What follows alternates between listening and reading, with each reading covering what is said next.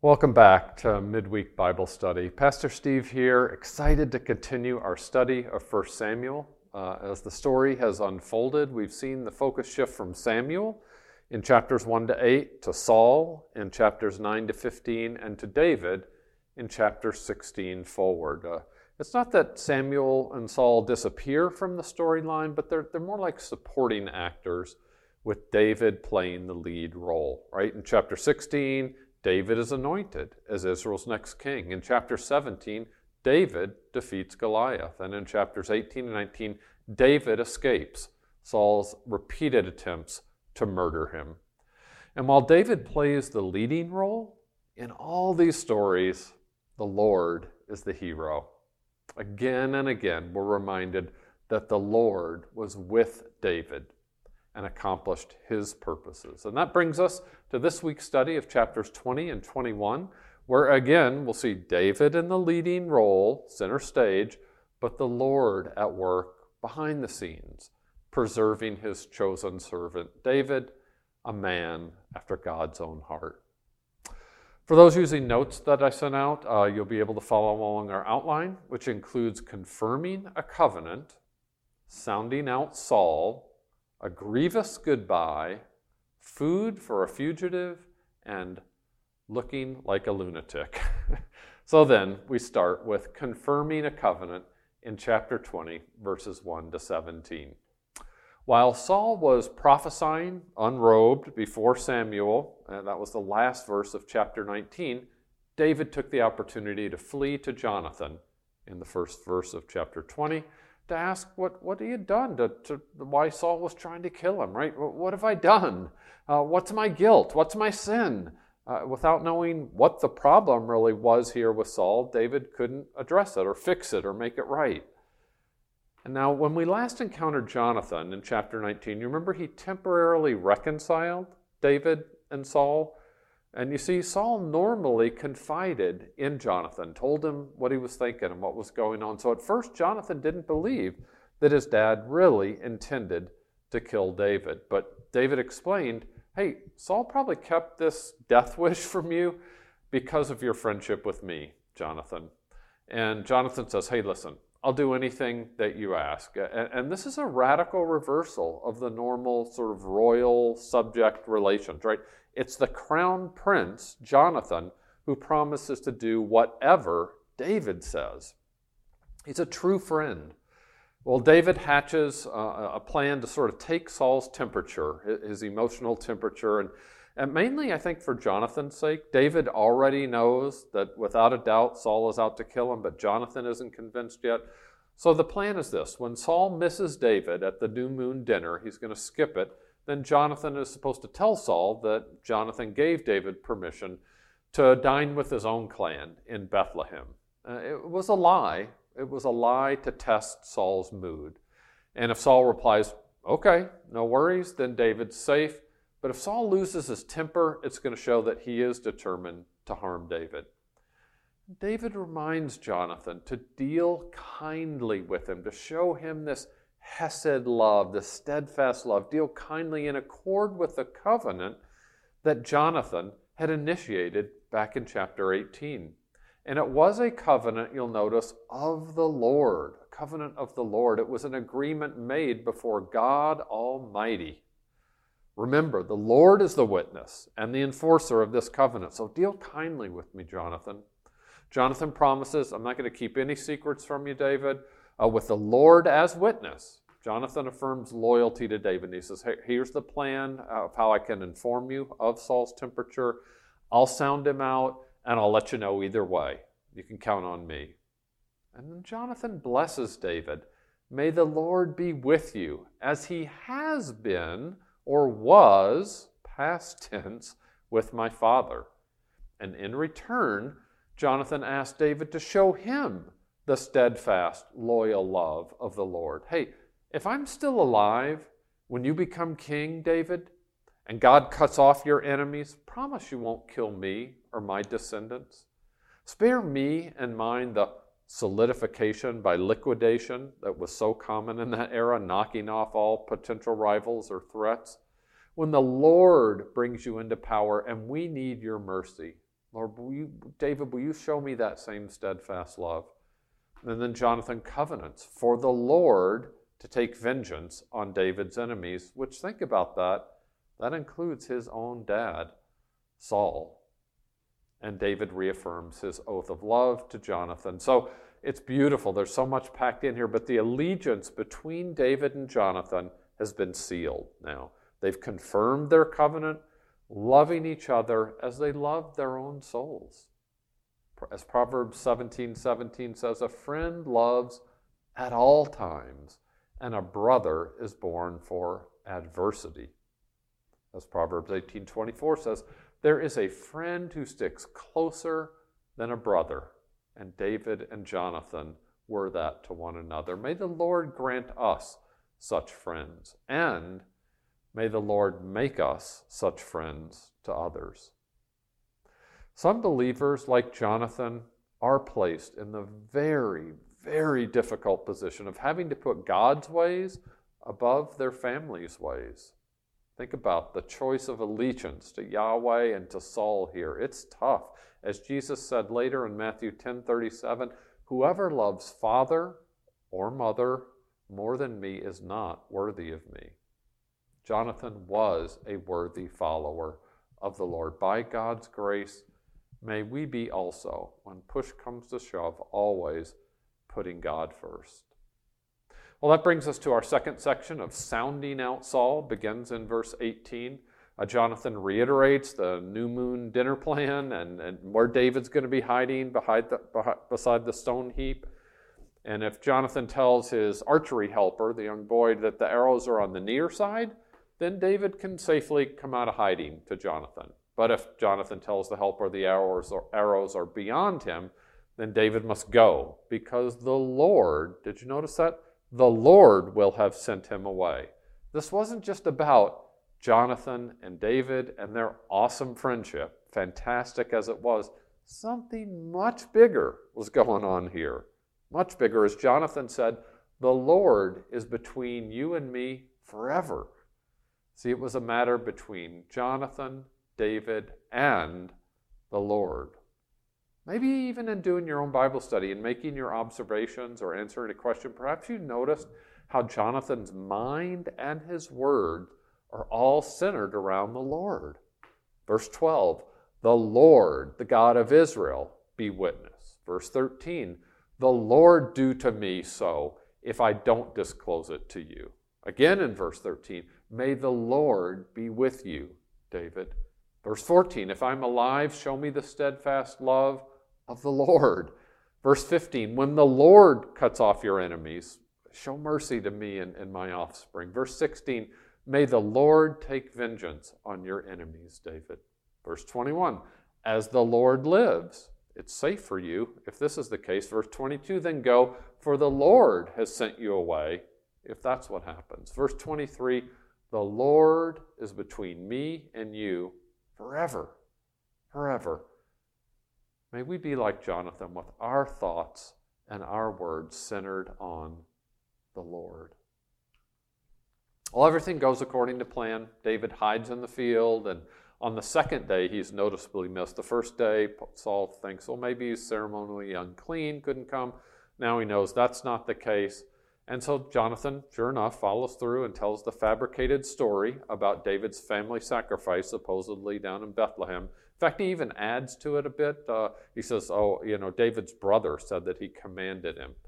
At any rate, Saul's anger flares at Jonathan. You've chosen the son of Jesse to your own shame and to the shame of your mother who bore you. As long as that son of Jesse lives, Neither you nor your kingdom will be established. Bring him to me. He must die. Right? As Davis comments, Jonathan teaches us that true life does not consist in, as Saul says, you and your kingdom, but in reflecting Yahweh's faithfulness in covenant relationships, as he does with David.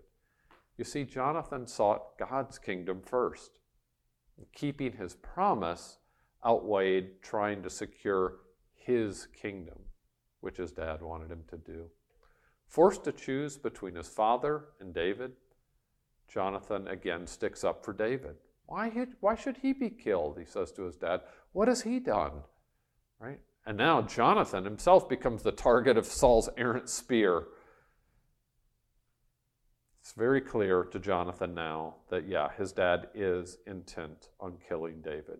Jonathan was fiercely angry himself. In fact, he was so grieved at his dad's disgraceful treatment of David that he doesn't even eat. He leaves the table, and now David's spot and Jonathan's spot are both empty. Just Abner and Saul. Well, the next morning, Jonathan carried out the plan, uh, shooting an arrow beyond the boy uh, and giving the signal to run and adding, in fact, the words, hurry, be quick, do not stay. Uh, the boy, of course, is clueless about this kind of code exchange between Jonathan and David. Uh, and when he brings back the arrows, the, the helper, Jonathan says, Just take my weapons and go on back to town. And you see, that let Jonathan not just signal David, but actually meet with him face to face. It appeared that the coast was now clear for them to talk with each other. So uh, we see this bittersweet ending to this particular episode, right? it, it is a grievous goodbye, as the outline says. Uh, David comes out of hiding. He bows down before Jonathan. Did you see that three times? Face to the ground. Uh, some suggest it was an act of submission, others maybe respect, perhaps gratitude, maybe all three. The two men kissed each other, they wept together, uh, they expressed their deep, affectionate love in their friendship. You see, Saul's hostility had forced this bittersweet farewell, and David wept the most, we're told. Jonathan says, Go in peace. You know, I, I, not that you have a peaceful situation, but at least there's peace between the two of us. Go in peace. Because we have both sworn friendship with each other in the name of the Lord saying, The Lord shall be witness between you and me, between your offspring and my offspring forever. And in fact, if you fast forward to 2 Samuel chapter 9 and chapter 21, you will see David keeping that promise to Jonathan's offspring, his son Mephibosheth. Try saying Mephibosheth five times really fast. okay, that's not the point. The point is that Saul is still thinking and acting in a really worldly way. Right? Samuel had told Saul that the kingdom had been torn away from him and his line, his descendants, but Saul's still angling to try to establish Jonathan's kingdom. Jonathan, however, is more concerned with God's kingdom, and he's happy to play his God assigned role in that kingdom, supporting God's anointed king, David. David and Jonathan, you see, they both act in ways that are very counter to the cultural expectations of the worldly ways at that time. Think about it. The crown prince, Jonathan, supports David as the leader and the next king of Israel. And David, in turn, promises long term, steadfast love to Jonathan and his offspring. He's not going to knock them off when he comes to power, right? So rather than being worldly rivals and acting in a worldly way, they're the best of friends in the Lord. Notice they're the best of friends in the Lord. Well, that brings us to chapter 21, where we begin with food for a fugitive. Uh, David's been on the run already for quite a while, right? You remember he ran from Saul's house in Gibeah after a couple of the spear incidents. Uh, he ran uh, to his wife at his own house. Then he had to run to Samuel at Ramah. And then now he's run to Jonathan in the field near Gibeah. And now in chapter 21, he runs to the priest Ahimelech at Nob, or Nob, I think we'll call it. Ahimelech was uh, Eli's great grandson. Uh, if you look at chapter 14, verse 3, and chapter 22, verse 9, you can put that together. So he's Eli, the priest's great grandson and he was the guy through whom David could inquire of God, which apparently David did on a somewhat regular basis. And Ahimelech is alarmed that David's alone. What's this? What's going on? You don't have anyone with you. But he does accept David's story, apparently, which is a lie, by the way, about being charged with the king with some kind of secret matter that he can't explain in detail.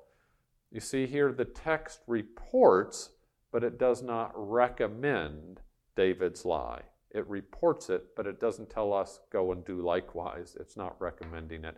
Anyway, Ahimelech makes an exception, and he does supply David with the holy bread.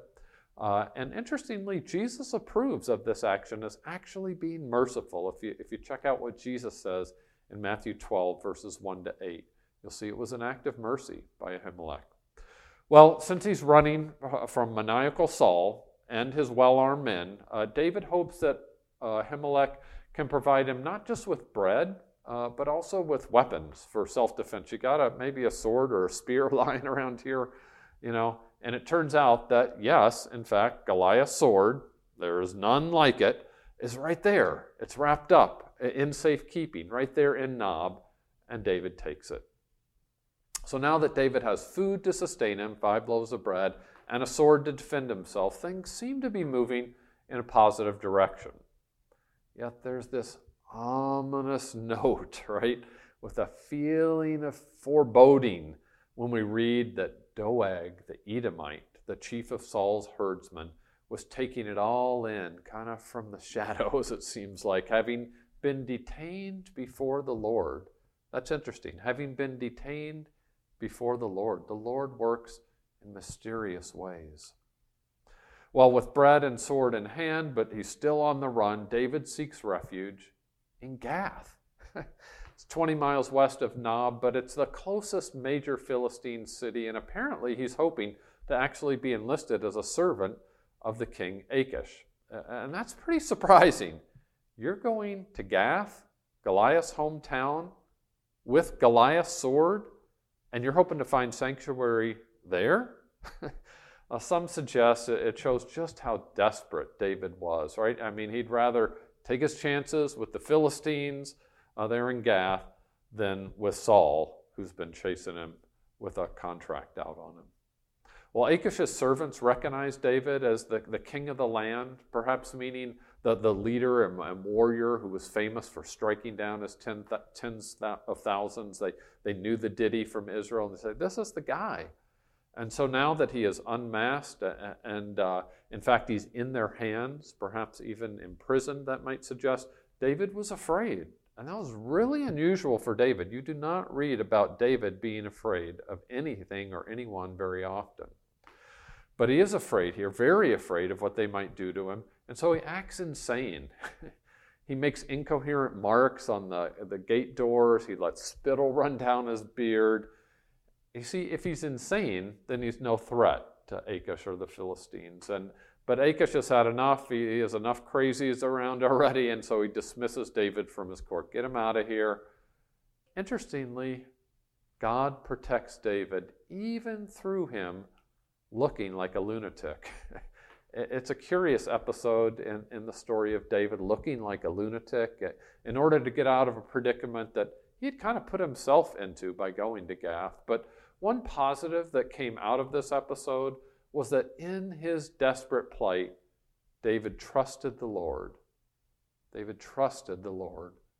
Your own study included exploring Psalm 34. And in closing, if you'll also turn to Psalm 56, you'll notice the superscript or heading uh, identifies it as a miktam of David when the Philistines seized him in Gath, this very incident we're reading about.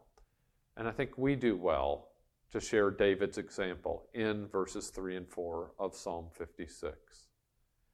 When I am afraid, and he was very afraid, rare in his life, I put my trust in you. In God, whose word I praise. In God I trust. I shall not be afraid. What can flesh do to me? Let's pray. Our great and loving Father in heaven, we thank you for inspiring your word, preserving your word, and illuminating your word to us through the Spirit. And we ask you now to center our thoughts and our words on you, even as Jonathan did. We ask you to give us the courage to act in ways that don't conform to this world, as Jonathan and David did. And when we're afraid, Lord, may you prompt us to put our trust in you. We praise you that in the midst of human friendships and envy and angry tempers and sorrowful goodbyes and even play acting craziness, that you have been and always will be accomplishing your purposes, preserving David, the ancestor of Jesus Christ, our great Lord and Savior, through whom we pray. Amen.